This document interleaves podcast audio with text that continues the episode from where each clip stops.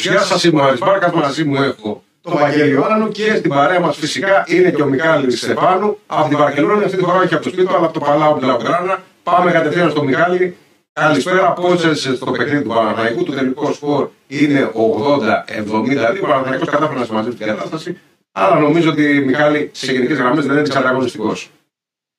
Καλησπέρα. Δύσκολη βραδιά για τον ε, Παναθηναϊκό εδώ στη Βαρκελόνη. Δεν είχε συνέχεια αμυντικά ε, σαν πρώτη ανάγνωση του αγώνα σε σχέση με το ε, ΣΕΦ, με τον τέρμπι του ΣΕΦ. Ε, επέτρεψε στην Μπαρτσελώνα να πάει πάρα πολύ στο επιθετικό rebound και να παίξει αρκετά ομαδικά ψάχνοντας ο Γκριμάου μέχρι την άκρη του πάγκου του βρήκε πρωταγωνιστές όπως ο, ο Ριόλ Παουλί όπως ο Μπριθουέλα ε, παίχτες οι οποίοι δεν έχουν πολύ χρόνο συμμετοχής αλλά κάλυψαν με το παραπάνω τους απόντες τον Λαπροβίτολα και το Γιοκουμπάιτης.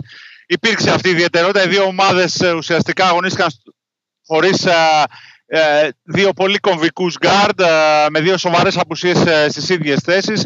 Σλούκας και Βιλντόζα από την πλευρά του Παναθηναϊκού Γιοκουμπάιτης και Λαπροβίτολα από την πλευρά της Μπάρσα. Οι μισές assist ε, των δύο ομάδων έλειπαν. Ε, από τις 20 της Μπαρσελώνα οι 10, από τις 14 του Παναθηναϊκού οι 8 ε, έλειπαν από το σημερινό παιχνίδι. Νομίζω ήταν θέμα βάθους, ήταν θέμα διάθεσης. Η φετινή Μπαρσελώνα έχει πάρα πολύ το, το local στοιχείο. έχει αρκετούς γηγενείς μετά από χρόνια. οπότε ε, ήταν πιο διατεθειμένη να, να παλέψει, να πάει στις προσωπικές μονομαχίες ε, πιο δυνατά κυριάρχησε όπως είπαμε στο θέμα του rebound, ξεκίνησε με το Βέσελη ε, να παίρνει τις περισσότερες κατοχές. Ο Παναθηναϊκός ήταν καλός για 1,5 δεκάλεπτο, ήταν κοντά στο σκορ. Όσο άντεξε ο Γκραντ, κατά την προσωπική μου άποψη, ο Γκάι δεν μπόρεσε να βοηθήσει ως δημιουργός. ήταν πολύ δύσκολο, ιδιαίτερα επιθετικά, να, να δει τις πάσες, να αντέξει σωματικά στην ε, άμυνα της Μπαρσελώνα η οποία είχε ψηλά σχήματα και ο Παναθηναϊκός προσπάθησε ε, με τον ίδιο τρόπο με Χουάντσο, ε, Ντίνο, Μίτογλου και Λεσόρ στο ξεκίνημα. Από την, στην αντίπερα όχθη η Μπαρσελώνα, είχε Βέσελη, είχε Κάλινιτς και είχε και τον Τασίλβα στο 4 Νομίζω ο Κάλινς ήταν ο πιο κομβικός παίχτης ε, για την Μπάρσα παρότι δεν σκόραρε πολύ. Ε, Εξαιρετικός στην άμυνα. Περιόρισε πάρα πολύ τον Χουάντσο και τον Μίτογλου. Ε, νομίζω στη μάχη των ε, αδερφών Ερνάν Γκόμεθ ε, κέρδισε ο Βίλι αλλά σε ομαδικό επίπεδο, αλλά ατομικά κανένας δεν μπορεί να είναι ευχαριστημένος, αλλά πολύ περισσότερο ο Χουάντσο σε ένα πραγματικά άδειο βράδυ ε, από πλευράς ε, προσωπικής ε, απόδοσης. Ο Χουάντσο κάτι περισσότερο πρόσφερε, αλλά η ουσία είναι ότι πανηγύρισε εκείνος στη νίκη. Ε, νομίζω ότι από ένα σημείο και μετά όταν η διαφορά έφτασε και τους 28 πόντους οι δύο προπονητές προσπάθησαν να κερδίσουν κάτι από τον χρόνο που απέμενε βάζοντας παίχτες που δεν είχαν πολύ χρόνο, τους νεαρούς και Ξαφνικά το παιχνίδι απέκτησε ένα ενδιαφέρον. Ο Μπαλσερόφσκι ήταν ε, εξαιρετικός. Ο Παναθηναϊκός πάλεψε, πίεσε στην άμυνα ε, με τον ε, Μωραήτη, με τον Ματζούκα και κατάφερε τουλάχιστον να μαζέψει τη διαφορά σε αξιοπρεπή επίπεδα γιατί στα μέσα του, στο τέλος του τρίτου δεκαλέπτου είχε πραγματικά ξεφύγει σε δυσθεώρατα ύψη. Από εκεί και πέρα, ναι, νομίζω ότι ο Παναθηναϊκός κατάλαβε ότι η Ευρωλίγκα δεν είναι απλή υπόθεση ε, και χωρίς ε, δύο τόσο σημαντικούς παίκτες του, περιμένοντας και τον Αν, ε, ήταν μάλλον αδύνατον. Του έδινε, του έδιναν πιθανότητες θεωρητικές ή αντίστοιχα σημαντικές απουσίες της Μπαρτσελώνα, αλλά στο παρκέ είδα μια ομάδα με πολύ μεγαλύτερη διάθεση. Ωραία και επειδή υποθέτω ότι ο χρόνος πιέζει και πρέπει σιγά σιγά και στο παλό για, την ώρα, για την ώρα είμαστε εντάξει βλέπω και την εκπομπή του Movistar είναι σε εξέλιξη, οπότε... Οπότε έχουμε, έχουμε, ακόμα λίγο χρόνο. Έχουμε λίγο χρόνο ακόμα, όχι λοιπόν, άπειρο, αλλά για την ώρα δεν μας ενοχλεί κανείς. να περάσουμε στον Ολυμπιακό κατευθείαν. Θα πάμε, θα πάμε στον Ολυμπιακό να τον ναι. ρωτήσω. Ναι. Εντάξει, ναι, ναι. Το, το, τα είπε ουσιαστικά για το μάτι του Παναθηναϊκού. Η Μπαρσελόνα νίκησε παρότι τελείωσε τον αγώνα με 4-18 τρίποντα. Μόλις 22%. και παρά το γεγονός ότι ήταν τόσο άστοχη στα τρίποντα, ε, βρέθηκε να προηγείται με 28 πόντους, 75-47. Ουσιαστικά εκεί έσβησε τις μηχανές ο Γκριμάου και εμφάνισε κάποιους ποδοσοριστέ. Είχε βάλει δηλαδή τον Μπαουλί, μετά ε, έβαλε και τον Σαρ. Το, το, το ξέρεις καθόλου αυτόν; Πρώτος σκόρερ στο πρώτο ημίχρονο. Αυτό νομίζω ήταν πολύ Για τον Παουλί λες, για τον Παουλί από νωρίς, ναι. Και μετά έβαλε μαζί και τον Ντασίλβα που τον ξέραμε, εντάξει. Τον Νάτζι, επίσης τον ξέραμε, έβαλε και τον Σαρ και τον Παουλί μαζί. Τους έβαλε όλους ναι. μαζί αυτούς. Ο Σαρ, ε, ο οποίος ε, είναι γεννημένος το 2006 τον Ιούνιο, δηλαδή το καλοκαίρι έκλεισε τα 17. Ναι. Ε, είναι Ιταλικής ε, νομίζω καταγωγής. Ε, ένας ε, πιτσιρικάς μπήκε και ο Σαμοντούροφ από την άλλη πλευρά. Έμοιαζε, έμοιαζε λίγο με σχολικό πρωτάθλημα το τελευταίο δεκάλεπτο. Ο Παουλί που έπαιξε και 21 λεπτά σήμερα. Ο Παουλί είναι ένας παίχτης ο οποίος ήρθε από την Ανδώρα πέρυσι. Ε, χρησιμοποιήθηκε πολύ λίγο από τον Γιασικεβίτσιους, ούτε φέτος έχει σημαντικό ρόλο. Ουσιαστικά ήρθε για να ενισχύσει ε, το, το ισπανικό στοιχείο, το, το, ε, τους περιορισμούς που υπάρχουν, να λύσει ναι. δηλαδή, τα προβλήματα της Μπαρσελόνα που είχε ειδικά πέρσι ε, με την έλλειψη γηγενών. Ε, φέτος ε, έχει πολύ περισσότερους και γι' αυτό είναι και πιο μαχητική σαν ομάδα, παίζει ομαδικά. Ε, νομίζω φάνηκε αυτό. Ε, και αυτό που λες έχεις δίκιο ο Βαγγέλη χωρίς να σουτάρει καλά ε, ε, πήγε πολύ μέσα στο καλάθι, νίκησε κατά κράθος ε, τον Παναθηναϊκό στις μάχες ε, κοντά στο... Παρότι και ο, και ο Μπίλι Ερναγκόμες δεν έκανε τίποτα, δεν έκανε τίποτα σήμερα, όπως το είπες, αλλά ήταν από άλλο πλανήτη, από τον πλανήτη NBA ο, ο Τζαμπάρι Πάρκερ. Ήταν ο Τζαμπάρι Πάρκερ στο δεύτερο ημίχρονο ειδικά. Ε, 11... Ήταν χωρίς το Άι στο τέλος, Τζαμπάρ κάποια στιγμή στο 25, δηλαδή που είχαν ακόμα αξία τα στατιστικά, δεν το ε, τα επιθετικά rebound. Δεν, το δεν, δεν, το δεν ήταν τζαμπάρ, λέμε, στο καλό διάστημα. Ήταν χωρίς το άι στο τέλος, ήταν τζαμπάρ. Σωστό. Ε, ναι, ε, όσο είχαν αξία τα στατιστικά, δηλαδή πριν το παιχνίδι ε, πάει στους ε, ρεζέρβες ε, και ναι, ναι, ναι τέλος πάντων αλλάξει. Τα επιθετικά ήταν κάποια στιγμή 14, τα επιθετικά rebound και συνολικά 29-13 για την ε, Μπαρτσελώνα. Καταλαβαίνουμε ε, ότι μόνο από αυτό το στοιχείο ότι κυριάρχησαν ναι, οι Πλαογκράνες. Το είπαν και οι προπονητές του Παναθηναϊκού, Μιχάλη, μετά τον αγώνα, ότι ο Παναθηναϊκός δεν έβαλε στο κρίσιμο διάστημα τα κορμιά του στο παιχνίδι. Τους, οι ναι. παίκτες του δεν έβαλαν uh, τα κορμιά τους για να διεκδικήσουν τις χαμένες μπάλες, τις 50-50 μπάλες όλες τις φάσεις. Και εκεί κρίθηκε το μάτι. Γκραντ και Γκριγκόν ουσιαστικά προσπαθούσαν με ατομικές προσπάθειες να, να προσφέρουν στην επίθεση. Ο Γκραντ ήταν καλός και στην άμυνα όσο άντεξε.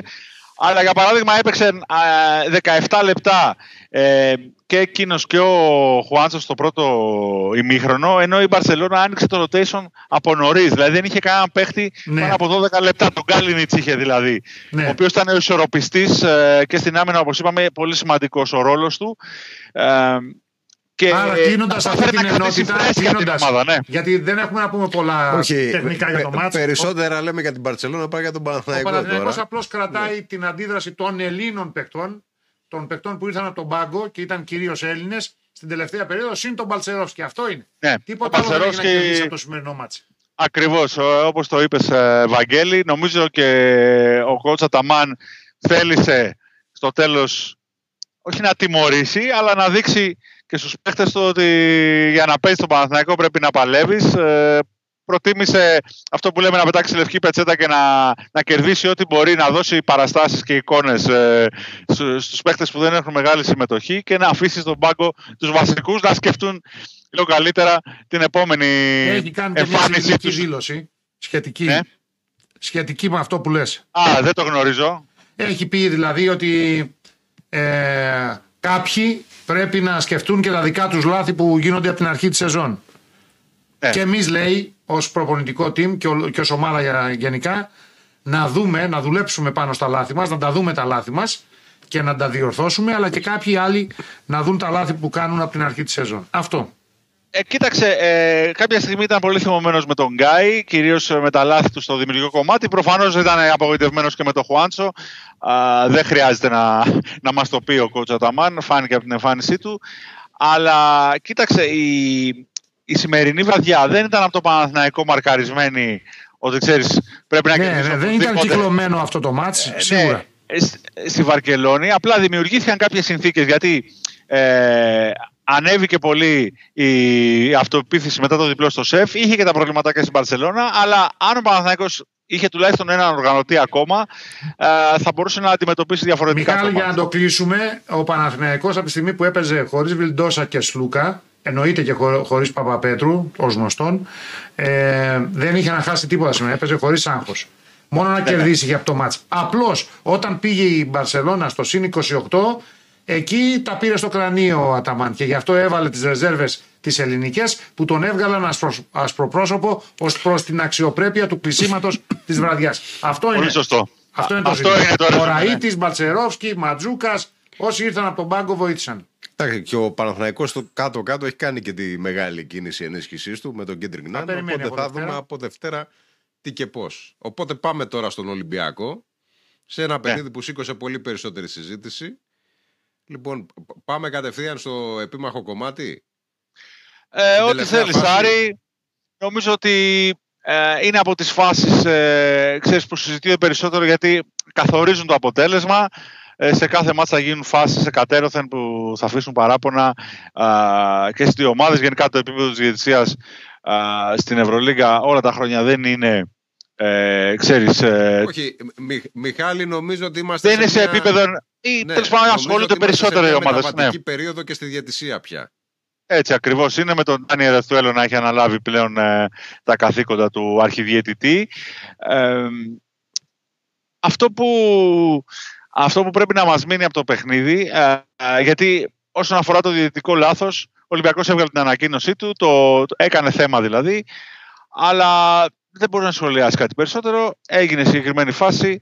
Ε, ουσιαστικά η, η, ευκαιρία, η ευκαιρία που υπήρχε ε, για, το, για την παράταση ε, χάθηκε διότι την μπάλα παρότι ο Γκος κατάφερε να σουτάρει ε, το έκανε με κακές προϋποθέσεις η μπάλα πήγε να φύγει από τα χέρια του αλλά νομίζω ότι ξέρεις, ο Ολυμπιακός πρέπει περισσότερο να κοιτάξει τι δεν έκανε στο, στο πρώτο κυρίως δεκάλεπτο, γιατί από εκεί και μετά το πήρε επιμέρους το παιχνίδι, αλλά ήταν τόσο κακή η εικόνα του ε, στο ξεκίνημα που δεν του επέτρεψε να, να προηγηθεί ούτε μια φορά. Ε, ξέρεις, ε, έμεινε πολύ πίσω. Μιχάλη, ναι. συμφωνούμε στο ότι το θέμα του Ολυμπιακού πια είναι και ποσοτικό. Αυτή τη στιγμή είναι σίγουρα ποσοτικό.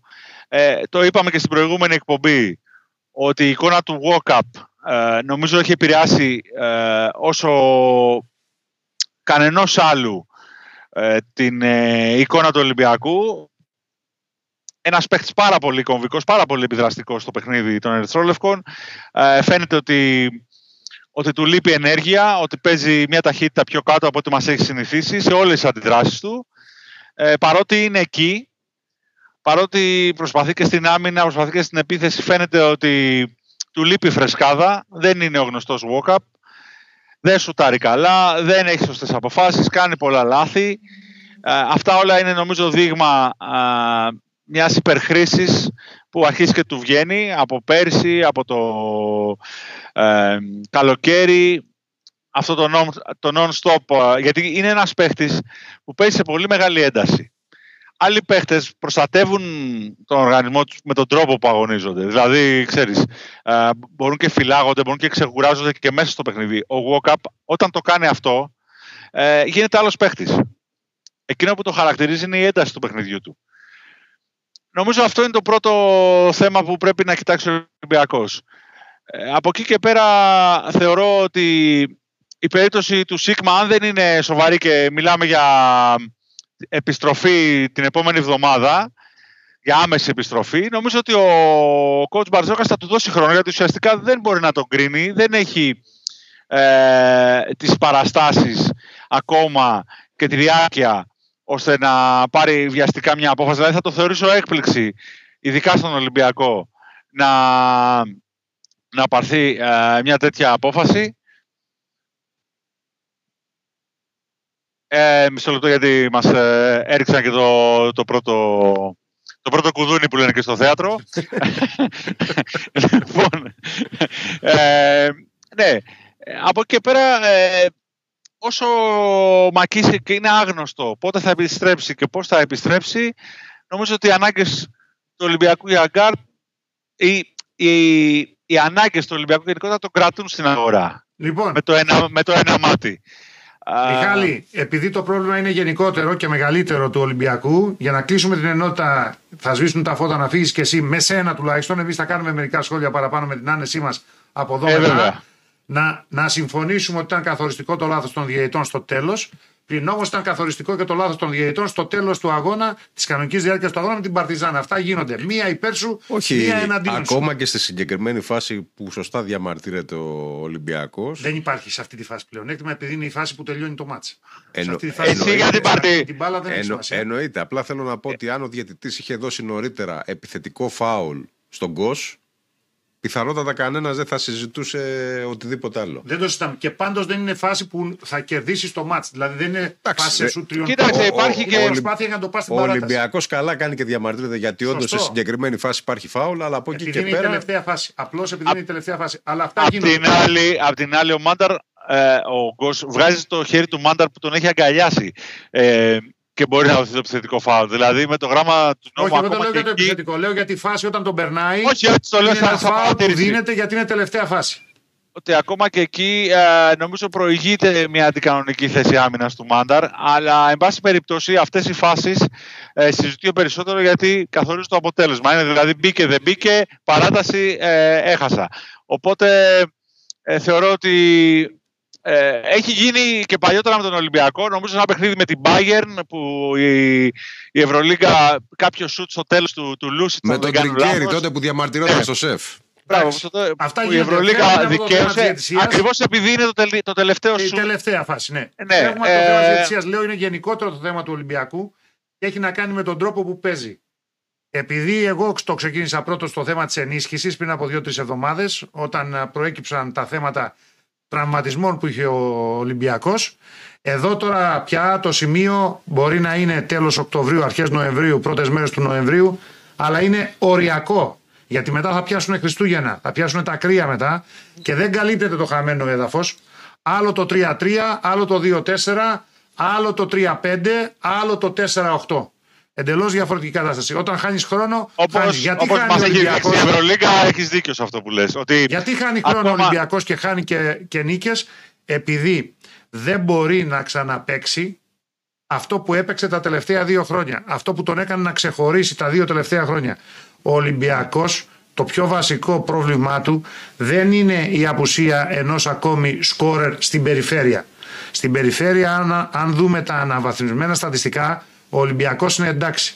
Είναι καλά με αυτούς που έχει. Ακόμα και στα τελευταία δύο-τρία παιχνίδια με τον κουρασμένο Γουόκαπ. Είναι καλά. Δηλαδή με Γουόκαπ, ε, ε, ε, Κάναν, ε, Ουίλιαμς-Γκος, Λαρετζάκη.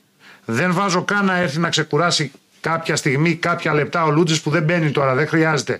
Αυτοί οι γκαρντ ε, μπορούν να βοηθήσουν και βοηθάνε. Το πρόβλημα του Ολυμπιακού είναι περισσότερο στο 4-5, ξεκάθαρο, αλλά κυρίως δεν είναι θέμα ενός παίκτη ή δύο παικτών που έχει ανάγκη ο Ολυμπιακός, γιατί τους έχει ανάγκη ακόμα. Αν θέλει να ξαναπάει στο Final Four, αν θέλει να κάνει μια καλή εμφάνιση φέτος στην Ευρωλίγκα, δεν χρειάζεται να κάνει καμία προσθήκη.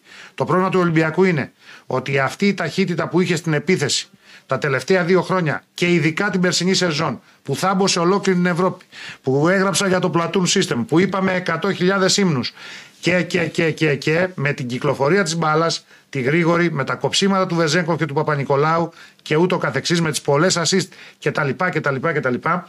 Αυτό το πράγμα δεν μπορεί να το ξαναπέξει φέτος. Πρέπει να προσαρμόσει τα άλλα χαρακτηριστικά που έχουν οι νέοι παίκτες του, είτε έπαιζαν παλιότερα, είτε ήρθαν για πρώτη φορά φέτος, σε ένα νέο στυλ παιχνιδιού. Και αυτό είναι δύσκολο να γίνει αμέσως.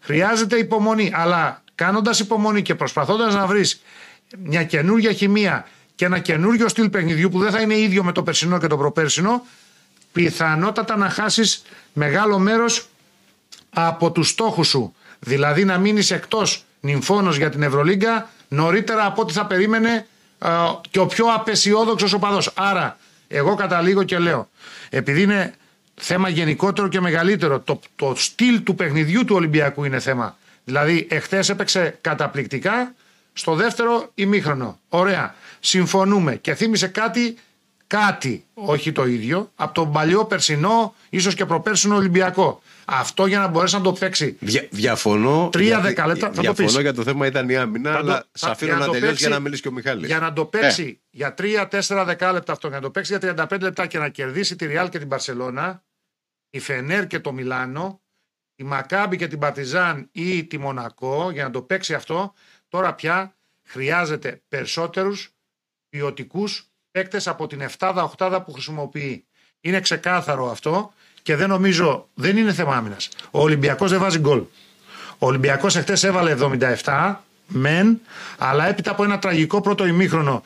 Θα μου πεις, παίζει ρόλο και πώς αντιδράει και ο αντίπαλος. Σύμφωνοι. Αλλά και πάλι η 77 δεν είναι μια κορυφαία απόδοση επιθετική. Για μια ομάδα που έβαζε 80, 85 και 90. Θα σου λέγε κάποιος ότι για το φετινό Ολυμπιακό καλά είναι. Μιχάλη, την άποψή σου για να κλείσουμε έτσι με σένα. Λοιπόν, ε, δύο έτσι σχόλια πάνω σε αυτό που είπε ο Βαγγέλης και να σας αφήσω να τα πείτε με την ησυχία σας. Πρώτον, αυτό που συμβαίνει αυτή τη στιγμή στον Ολυμπιακό αγωνιστικά είναι το εξής κατά την άποψή μου, ότι αρκετοί παίχτες του έχουν κληθεί να υποστηρίξουν ένα ρόλο διαφορετικό, ελήψη Βεζέγκοφ και Σλούκα. Όχι ότι ο Σλούκα ήταν καλύτερος από τον Κος, αλλά ότι ε, στο θέμα της ευθύνης, ότι έπαιζαν με διαφορετικό βάρος οι υπόλοιποι όταν υπήρχε ο Βεζέγκοφ κυρίως και μετά ο Σλούκα σε κάποιες περιπτώσεις. Άρα τους ήταν και πιο εύκολο ε, να βγάλουν πράγματα. Δεν είναι το ίδιο να έχεις τον Κάναν για 18 λεπτά και να μπαίνει να σου κάνει σουτ και το ίδιο να περιμένεις από τον Κάναν να σε πάρει από το χέρι για 30 λεπτά. Δεν είναι το ίδιο να έχεις τον Peters backup του, του Βεζέγκοφ, του MVP της EuroLeague και το ίδιο είναι να έχεις τον Peters μπροστά, άσχετα αν εχθές θα είναι καταπληκτικός σε πολλά παιχνίδια.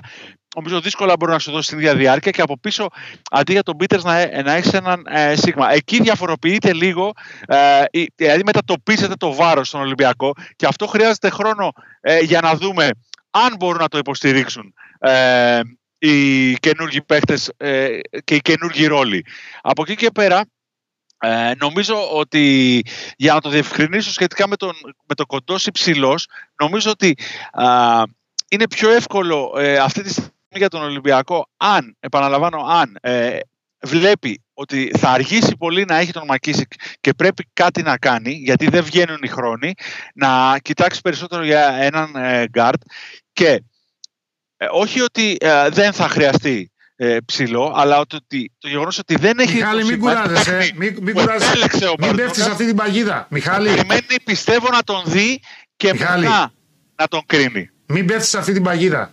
Αν μου επιτρέπεις. Άρη. Ναι, πες το. Και, και να, να το ακούσουν κυρίως αυτοί που μας παρακολουθούν και συνήθως εμείς ό,τι λέμε το θυμόμαστε. Δεν είναι το λέμε τη μία εβδομάδα και μετά το ξεχνάμε. Δεν είναι ζήτημα ε, ε, κοντού υψηλού. Καταρχάς, ο Ολυμπιακός θέλει δύο παίκτες. Δεν θέλει έναν. Α ξεκινήσουμε αυτό. αυτό. Που λες, άλλωστε, είναι, είναι ζήτημα αθλητικότητας, είναι ζήτημα μεγέθους.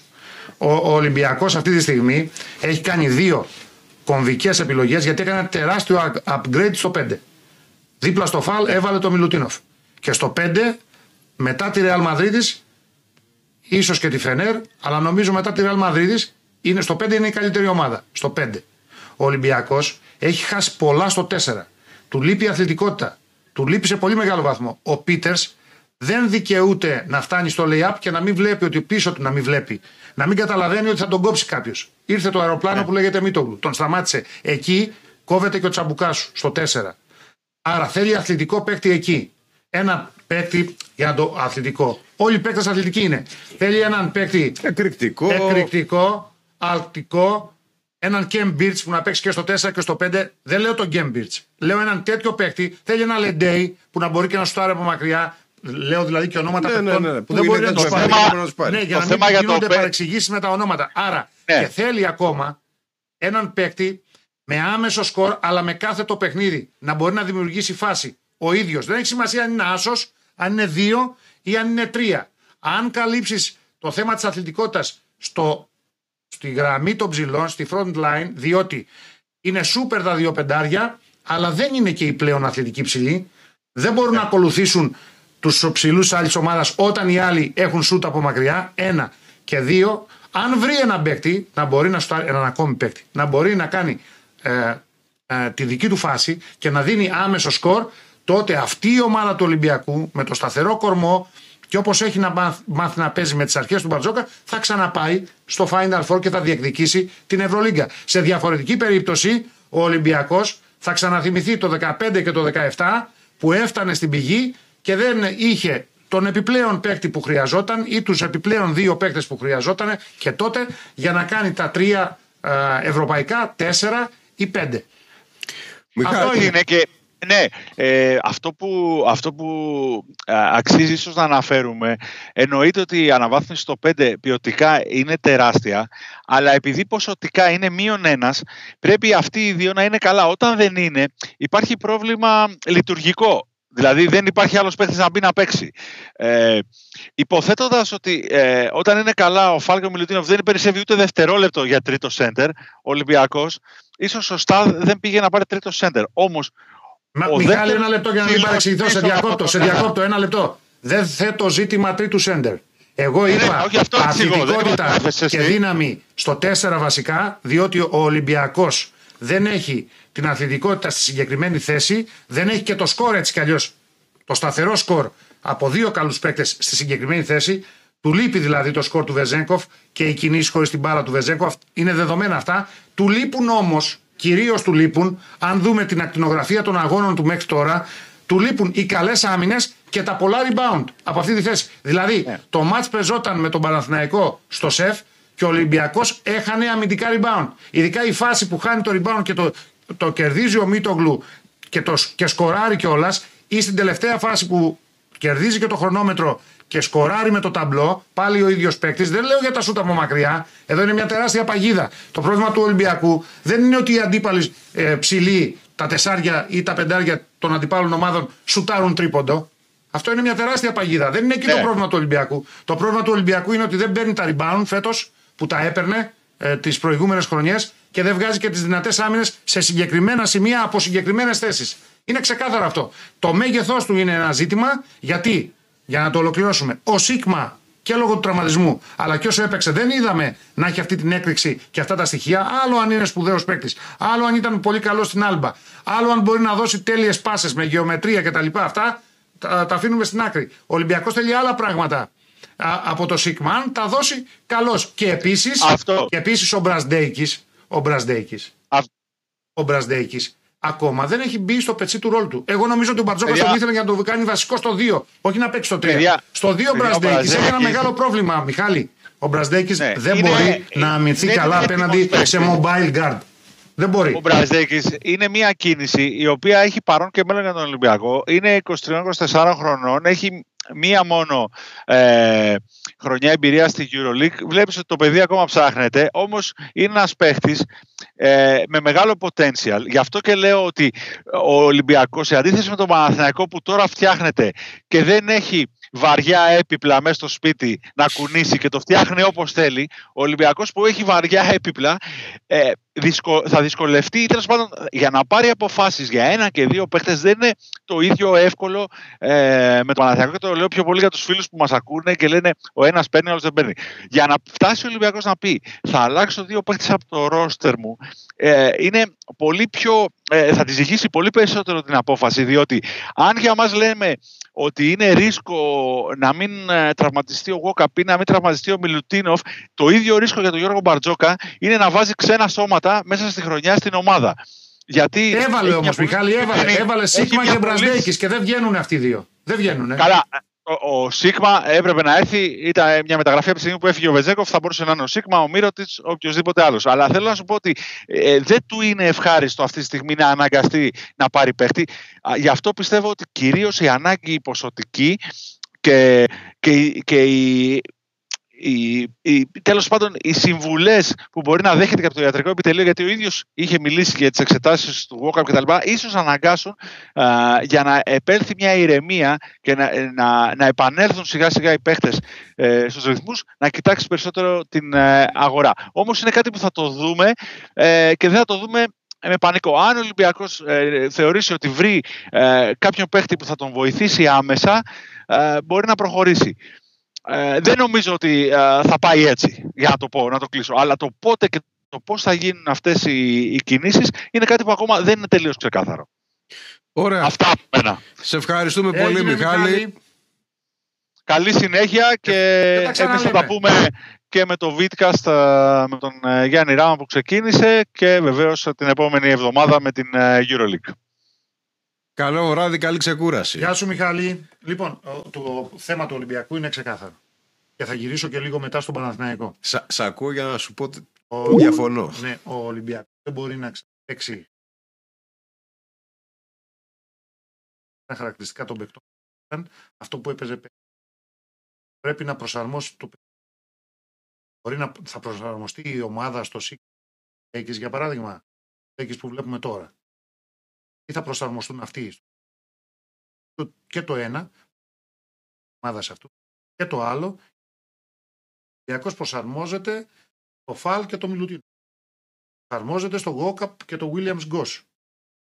Άντε να προσαρμοστεί και στον Κάναν που είναι πιο παλιός από αυτούς που ανέφερα στην ομάδα. ο, ο Κάναν και, και πέρυσι είχε δώσει δείγματα του ρόλου που καλείται να πάρει φέτος, ναι. ειδικά στο Final Four. δεν μπορεί όμως να ταχθεί εισαγωγικών παιχνιδιού του το, η ομαδικότητά του, τα χαρακτηριστικά είτε του Σίγμα, άλλος παίκτης, μπορεί να ξέρει 100 κιλά μπάσκετ, 100 καντάρια μπάσκετ.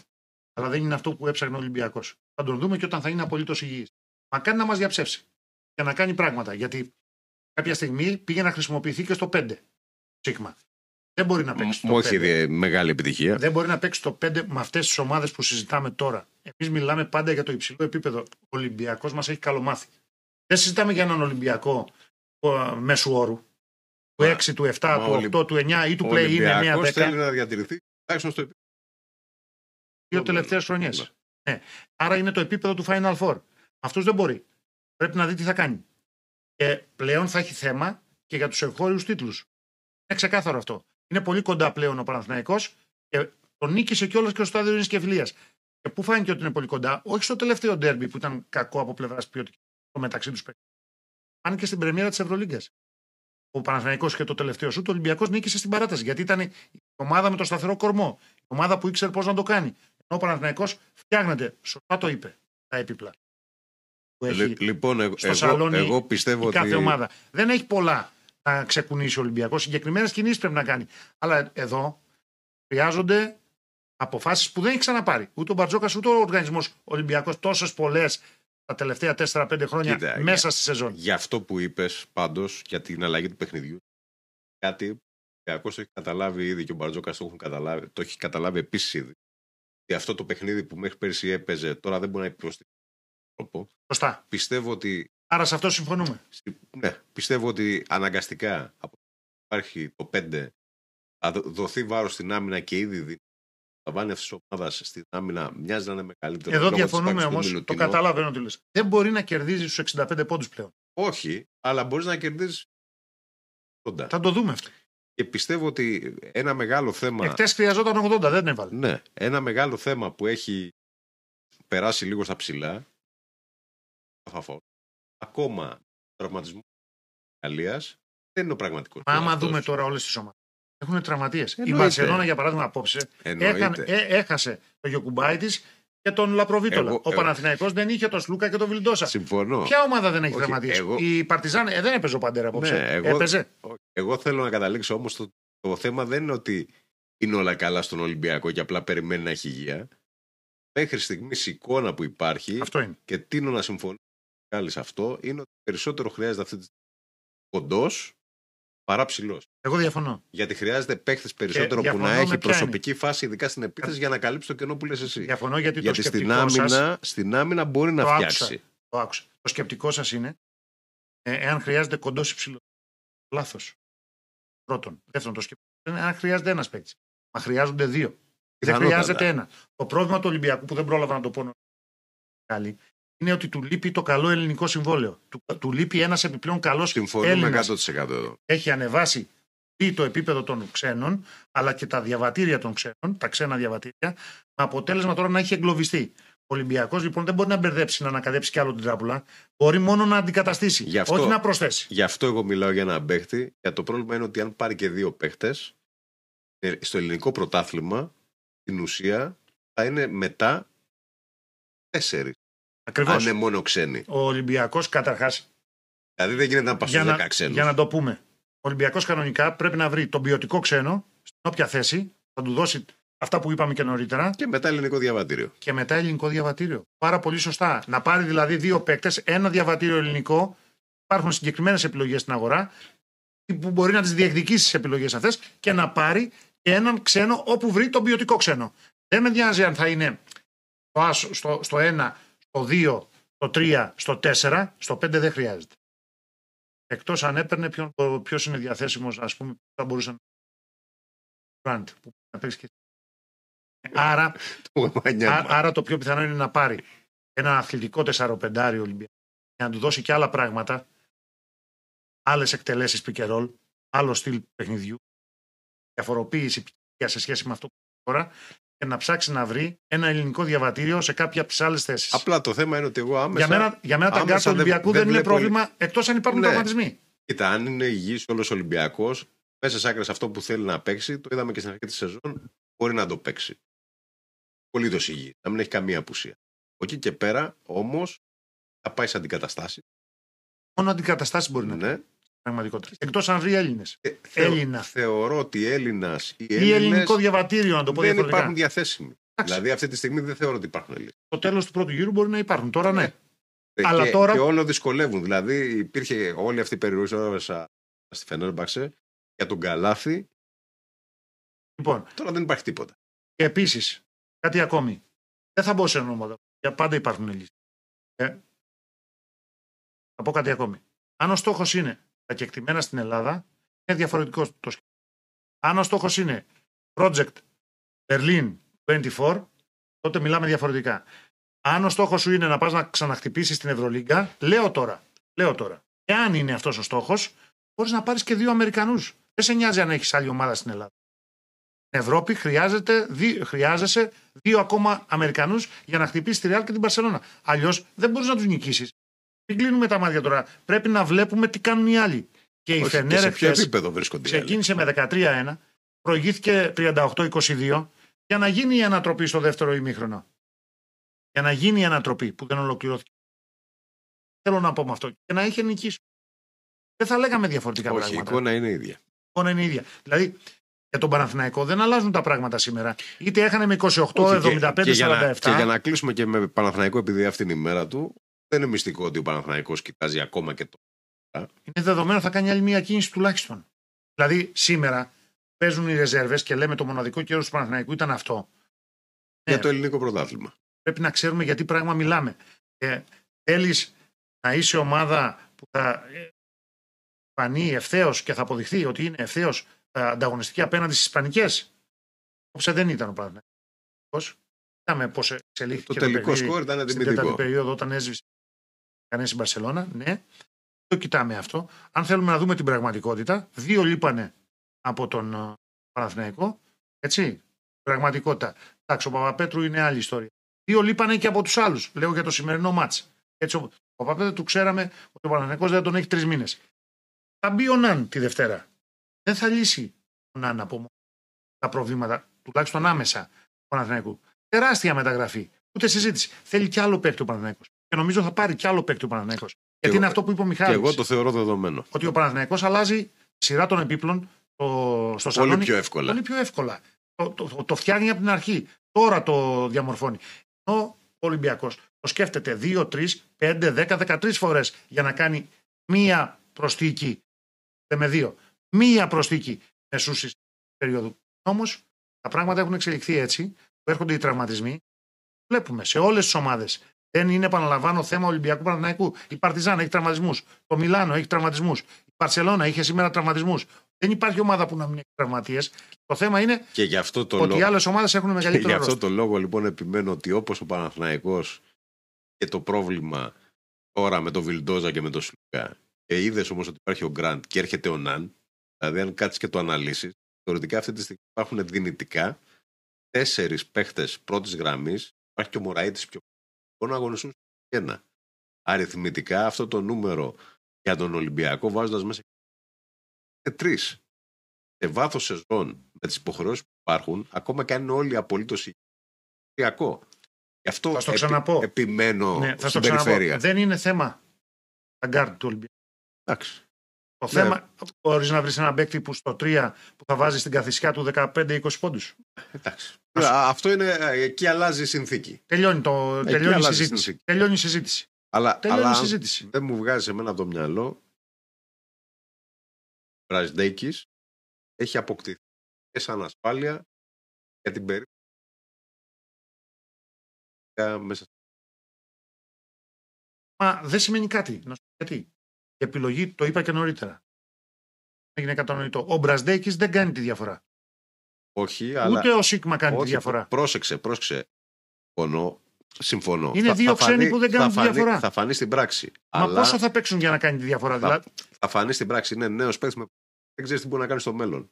Τι να κάνει ο Μπραζδέκη, να παίξει 30 λεπτά; Όχι, όχι. Άλλο, άλλο θέλω να καταλήξω. Ο Μπραζδέκη όμως αριθμητικά καλύπτει την ανάγκη να έχεις έναν ακόμα παίκτη στο. Αλλιώς θα έχεις τον Παπα-Νικολάου τώρα. Ναι, πρέπει να κάνεις κινήσεις.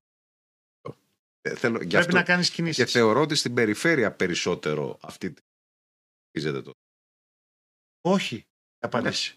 Α υπάρχουν και οι δύο απόψεις. Εγώ, βλέπω, εγώ, εγώ βλέπω τα νούμερα, τα διαβάζω προσεκτικά, συνολικά τα νούμερα, σε όλα τα παιχνίδια, πιο εύκολα παιχνίδια, πιο δύσκολα παιχνίδια, με λιγότερο σημαντικούς και επικίνδυνους αντιπάλους, με περισσότερο σημαντικούς και ε, αντιπάλους. Και βλέπω ότι από τα γκαρντ παίρνει αυτό που πρέπει να πάρει ο Ολυμπιακός. Δεν έχει χάσει κάτι πολύ μεγάλο από τα γκαρντ ο Ολυμπιακός. Εκεί που έχει χάσει πολλά πράγματα για την ώρα είναι στο 3 σίγουρα. Πρέπει να παίζει ο Παπανικολάου 35 λεπτά και να κάνει και παπάδες για να μην χάνει τίποτα. Ε, ένα το κρατούμενο, δύο το 4. Το 4, για παράδειγμα, το χθεσινό παιχνίδι, έτσι. Ο Πίτε, κατά την άποψή σου, ήταν καλός ή δεν ήταν καλός; Χθες, το 79-77. Καλός ε, δεν μπορείς να πει. Θέλω να σου πω ότι καταλαβαίνω ότι θες να μου πεις ότι έλειπε και κάτι ακόμα στο 4. Ακριβώς. Αλλά δεν μπορώ να κατηγορήσω τον Πίτε για αυτό. Έχει βάλει 19 πόντους. Ναι. Έχει παίξει 32 ναι, ναι. λεπτά. Πόνεσαι η. Ε, ναι, δεν πόνεσαι ούτε με το τρίποντο που έβαλε για να ξαναφέρει το παιχνίδι σε απόσταση μιας κατοχής. Δεν πόνεσαι. Αυτό θέλω να πω. Γιατί μπορεί να βάζει μπροστά, πίσω όμως. Υπάρχει θέμα. Έχει θέμα. Άρα θες αθλητικότητα, θες rebound, θες άμυνα, θες κόρα κορ μάχε. Δεν τις παίρνει ο Ολυμπιακός. Πέρυσι ήταν η πιο χάστ ομάδα της Ευρωλίγκας. Δεν είναι φέτος. Ο αντίλογο μου εκεί ναι. είναι η κατάσταση των δύο σέντερ. Και του Μιλού και του Φαλ. Μα θα σου και βγάλουν τραυματισμούς έτσι κι αλλιώς. Αναφέρθηκα στο Φαλ περισσότερο. Έπαιξε τραυματίας ο Μιλουτίνοφ. Αυτό. Γιατί για το Μιλουτίνοφ ήταν σωστό. Αυτό αναφέρθηκα περισσότερο στο Φαλ, επειδή έχει ακουστεί. Και, και για να σου προς επίρρωση του δικού μου επιχειρήματο, ας μείνει καταγεγραμμένο. ο Williams Γκος παίζει εχθές 24 λεπτά. Κάναν παίζει σχεδόν 30-20. Ο ένας βάζει 13, ο άλλος βάζει 15. Ο Γόκαπ στα 23 λεπτά δεν. Το πρόβλημά σου δεν είναι. Δεν χάνεις το μάτς. Δηλαδή, κουρασμένος, καταπονημένος Γκόκαπ, αν ήταν στα καλά του, ας πούμε, όπως ξεκίνησε τη χρονιά ή όπως έπαιξε με την ομάδα ή όπως έπαιζε όλη τη χρονιά, σχεδόν όλη τη χρονιά πέρυσι, θα κέρδιζε ο Ολυμπιακός στη Φενέρ. Δεν είναι έτσι. Δεν, πάει έτσι. δεν είναι έτσι το μπάσκετ. Δεν, δεν είναι. Άμα ήταν τόσο απλό, θα βάζαμε τα στατιστικά ναι. στο κομπιούτερ και θα βγαίνει το αποτέλεσμα. Ναι. Δεν, δεν είναι μαθηματικά, θέλω να ναι. πω και μόνο. Δεν είναι μαθηματικά. Ε, πρόβλημα του Ολυμπιακού δεν μπορεί να παίξει αυτό το φοβερό μπάσκετ που έπαιξε τα συγκεκριμένα χαρακτηριστικά των παικτών που ήρθαν. Είπαμε, Τίνοφ έχει συγκεκριμένο στυλ. Τεράστιο upgrade στο 5 μαζί με το Φαλ. Έλυσε το θέμα του εκεί. Το 4 έχει τρύπα ο Ολυμπιακός. Τι να κάνουμε τώρα. Και έχει τρύπα στο, στο παιχνίδι, το κάθε το παιχνίδι. Δεν έχει παίκτη για να δημιουργήσει φάσεις όταν κολλάει η ομάδα. Και γι' αυτό και το over dribbling σε πολλά μάτς λέει κράτησε πολλή ώρα την μπάλα με την Παρσελώνα στα τελευταία λεπτά. Το θυμάσαι τον Αντώνη, ναι, ναι, το ναι, στρογγυλάκι που έκανε την παρατήρηση γιατί το έβλεπε τα τρία μέτρα. Μάλιστα. Δεν είχε τι να την κάνει. Τι να την κάνει την μπάλα, αφού οι άλλοι άφησαν τον Γόκαμ να το κάνει αυτό γιατί έκλεισαν όλους τους υπόλοιπους. Και έκανε 2-18 η Μπαρσελόνα. Ναι. Πρόβλημα λοιπόν, μπασκετ δεν είναι απλώς πρόσθεση. Πολλέ φορές κάποιων αριθμών. Θέμα γιατί δύο του επιλογές, Σίγμα Βρασδέκη, για την ώρα δεν Λοιπόν, και να πούμε ότι παρότι ρεπορταζιακά αυτή τη στιγμή δεν υπάρχει κάτι συγκεκριμένο ούτε για τον ένα ούτε για τον άλλο. Ο, Παναθηναϊκός, ο Παναθηναϊκός ψάχνει. όχι, ενώ δεν έχουν καταλήξει ονόματα. Και ο Ολυμπιακός φαίνεται πιο διστακτικός. Έχει απόλυτο δίκιο ο Μιχάλης αυτό. Θεωρώ ότι είναι πολύ πιο πιθανό ο Παναθηναϊκός. Παρότι ο Ολυμπιακός δεν έχει κάνει ακόμα μεταγραφή, να, να ανακοινώσει μεταγραφή. Και δεύτερη, ναι. είτε στο 3 είτε στο 4-5. Όπου αποφασίσει ναι. ότι χρειάζεται. Θα, θα, σου πω κάτι. Αν με ρωτάς, το πρόγραμμα τώρα είναι ευνοϊκό. Δηλαδή έχει μπασκόνια. Δεν εξετάζω τα παιχνίδια. Η, η, η Μπασκόνια, βέβαια, που μετά την αλλαγή προπονητή, μόλις κέρδισε την Παρτιζάν εντός έδρας. Ναι, θα το πούμε γι' αυτό σε λίγο. Και έρχεται με καλή ψυχολογία ναι. στο σεφ. Μάλιστα. Έχει Μπασκόνια. Έχει να παίξει με τη Μακάμπη χωρίς θεατές στο. Ε, έχει να παίξει κι άλλο ένα παιχνίδι εντός έδρας με τον Ερυθρό Αστέρα. Περόπλο ε, πίσω κόντρα στον Ολυμπιακό. Λοιπόν, μπορεί να κάνει 3 στα 3. Ολυμπιακός. Άρα να ανακάμψει βαθμολογικά. Το πρόβλημά του όμως δεν λύνεται με κάποιες νίκες. Θα κερδίσει χρόνο όμως. Θα κερδίσει χρόνο. Αν με ρωτάς λοιπόν, είναι πολύ πιθανό για τις επόμενες τρεις εβδομάδες να κάνουμε την ίδια συζήτηση. Ακριβώς. Να είμαστε στο ίδιο σημείο. Είμαι σίγουρος πάντως ότι δεν τα σκεφτόμαστε μόνο. Είναι βέβαιο ότι παρακολουθούν την αγορά κοιτάζουν για ποιοτικούς παίκτες. Ανεξαρτήτως θέσεως. Πλην θέσεις 5. Πλην, ξαναλέω, ναι. τις θέσεις 5. Αν βρει επίσης. έναν super scorer Ολυμπιακός, θα τον πάρει. τον πάρει. Αν ήταν ο Μάικ Τζέιμς διαθέσιμος, θα τον έπαιρνε. Το περασμένο καλοκαίρι κιόλας. Αν βρει Μίροτιτς, θα τον πάρει. Γι' αυτό και τον uh, κοίταζε. Λέω παράδειγμα. Αν βρει τέτοιους παίκτες, αν βρει ένα τριάρι που σκοτώνει, θα τον, θα πάρει. πάρει. Τώρα, ο Παναθηναϊκός από την άλλη πλευρά είναι βέβαιο ότι ε, εξετάζει λίστες με παίκτες κυρίως στο 3 αυτή τη στιγμή. Αλλά όχι μόνο στο 3 θα πω εγώ. Και θα περιμένουμε να δούμε τις επόμενες εβδομάδες τι θα γίνει. Ανακατεύει την τράπουλα στα forward. Σίγουρα. Σε κάθε περίπτωση θα προσπαθήσει να, να βάλει και το αν από Δευτέρα το rotation, να προσπαθήσει σιγά σιγά να τον εντάξει στο ομάδα και να δούμε πώς θα πάει. Αυτό είναι. Λοιπόν, βαθμολογικά ναι. Αυτή την εβδομάδα και οι δύο ομάδες δεν τα πήγαν καλά. Ελπίζουμε σε καλύτερη τύχη σε μία εβδομάδα. Μεγάλο αποτέλεσμα, αποτέλεσμα στη Βιτόρια Μπασκόνια με Παρτιζάν. Έκανε τεράστιο ε, παιχνίδι στο τέλος ε, Μπασκόνια. Πάνοβιτ κερδίζει τον Ομπράντοβιτς. Ε, Χτες μεγάλο αποτέλεσμα νίκη και ε, για βαθμολογικούς και για ψυχολογικούς περιθρό αστέρα με την Bayern. Ε, η Ζαλγκύρης την πάτησε από τη Βιλερμπάν. Και τον Μποτζέκο. Η Βαλένθια με τον έναν τον άλλο τρόπο κέρδισε ε, Άλμπα. Έτσι. Και βεβαίως η Μονακό καταβαράθρωσε το Μιλάνο. Δηλαδή ο Μύρο τη πρέπει να έχει το κοκαλάκι της νυχτερίδας και στο νεκροταφείο ελεφάντων. Και την υποστηρίζω και, την και οι μεγάλες εκπλήξεις παραμένουν η Βαλένθια και η Βίρτους, οι οποίες έχουν φτάσει εσύ το 5-1. Βίρτου 93-81 Εφές. Να τη δούμε τη βαθμολογία, να την πούμε πολύ γρήγορα, επιτροχάδεν δηλαδή να δούμε τι γίνεται. Γιατί είπαμε δεν πρέπει να κοιτάζουμε μόνο τι κάνουν οι δύο δικές μας ομάδες. Η Real 5-0 της λείπει ο αγώνας με τη Μακάμπη. 5-1 η Μπαρσελόνα, 5-1 η Βίρτους, 5-1 η Φενέρ, 5-1 η Βαλένθια. Καλά, θα υποχωρήσει η Βαλένθια και η Βίρτους. 4-2 η Μονακό ανεβαίνει. 3-2 η Μακάμπη της λείπει ο αγώνας με τη Real. Λογικά 3-3, λογικά λέω τώρα. Ο Ολυμπιακός είναι στο 3-3. Ζαλγκύρι στο 3-3, χαμηλά Ολυμπιακός. Πολύ χαμηλά. Το 8. Αλλά, αλλά όχι και τόσο πίσω. Χαμηλά όμως. Ε, Ερυθρός Αστέρας στο 2-4. Παρτιζάν στο 2-4. Αυτή κι αν είναι χαμηλά. Παναθηναϊκός στο 2-4. Χαμηλά. Πασκόνια στο 2-4 που και να μην κέρδιζε δηλαδή σήμερα. Μπάγκεν στο 2-4. Εφές στο 2-4. Και από εκεί και κάτω οι τρεις του χάους. Ε, Ολύμπια Μιλάνο. Άλμπα και Βιλερμπάν. Και αν Άλμπα και Βιλερμπάν το περιμέναμε για την Ολύμπια του Μεσίνα, τι να πει κανένας. Θα κάνουν κι άλλες κινήσεις. Είναι δεδομένο ότι εκεί θα αποκριθεί playmaker. Έτσι υπάρχει από χθες το βράδυ και δεν ξέρουμε ποιο θα είναι το μέλλον του πάγκου στην ομάδα. Ακριβώς. Λοιπόν, λοιπόν, αυτά. Αυτά από εμάς. Ραντεβού την επόμενη εβδομάδα. Σας ευχαριστούμε για την παρέα. Μαζί μας για άλλη μία φορά, πέρα από τον Μιχάλη Στεφάνο από τη Βαρκελόνη, ήταν και ο Στίχημαν, η οποία είναι χορηγός της εκπομπής και βάζουμε στοίχημα ότι και την επόμενη εβδομάδα θα έχουμε να συζητήσουμε μεταγραφικά. Ελπίζουμε όμως να έχουμε καλύτερα αποτελέσματα από τη Γεια σας. Γεια σας.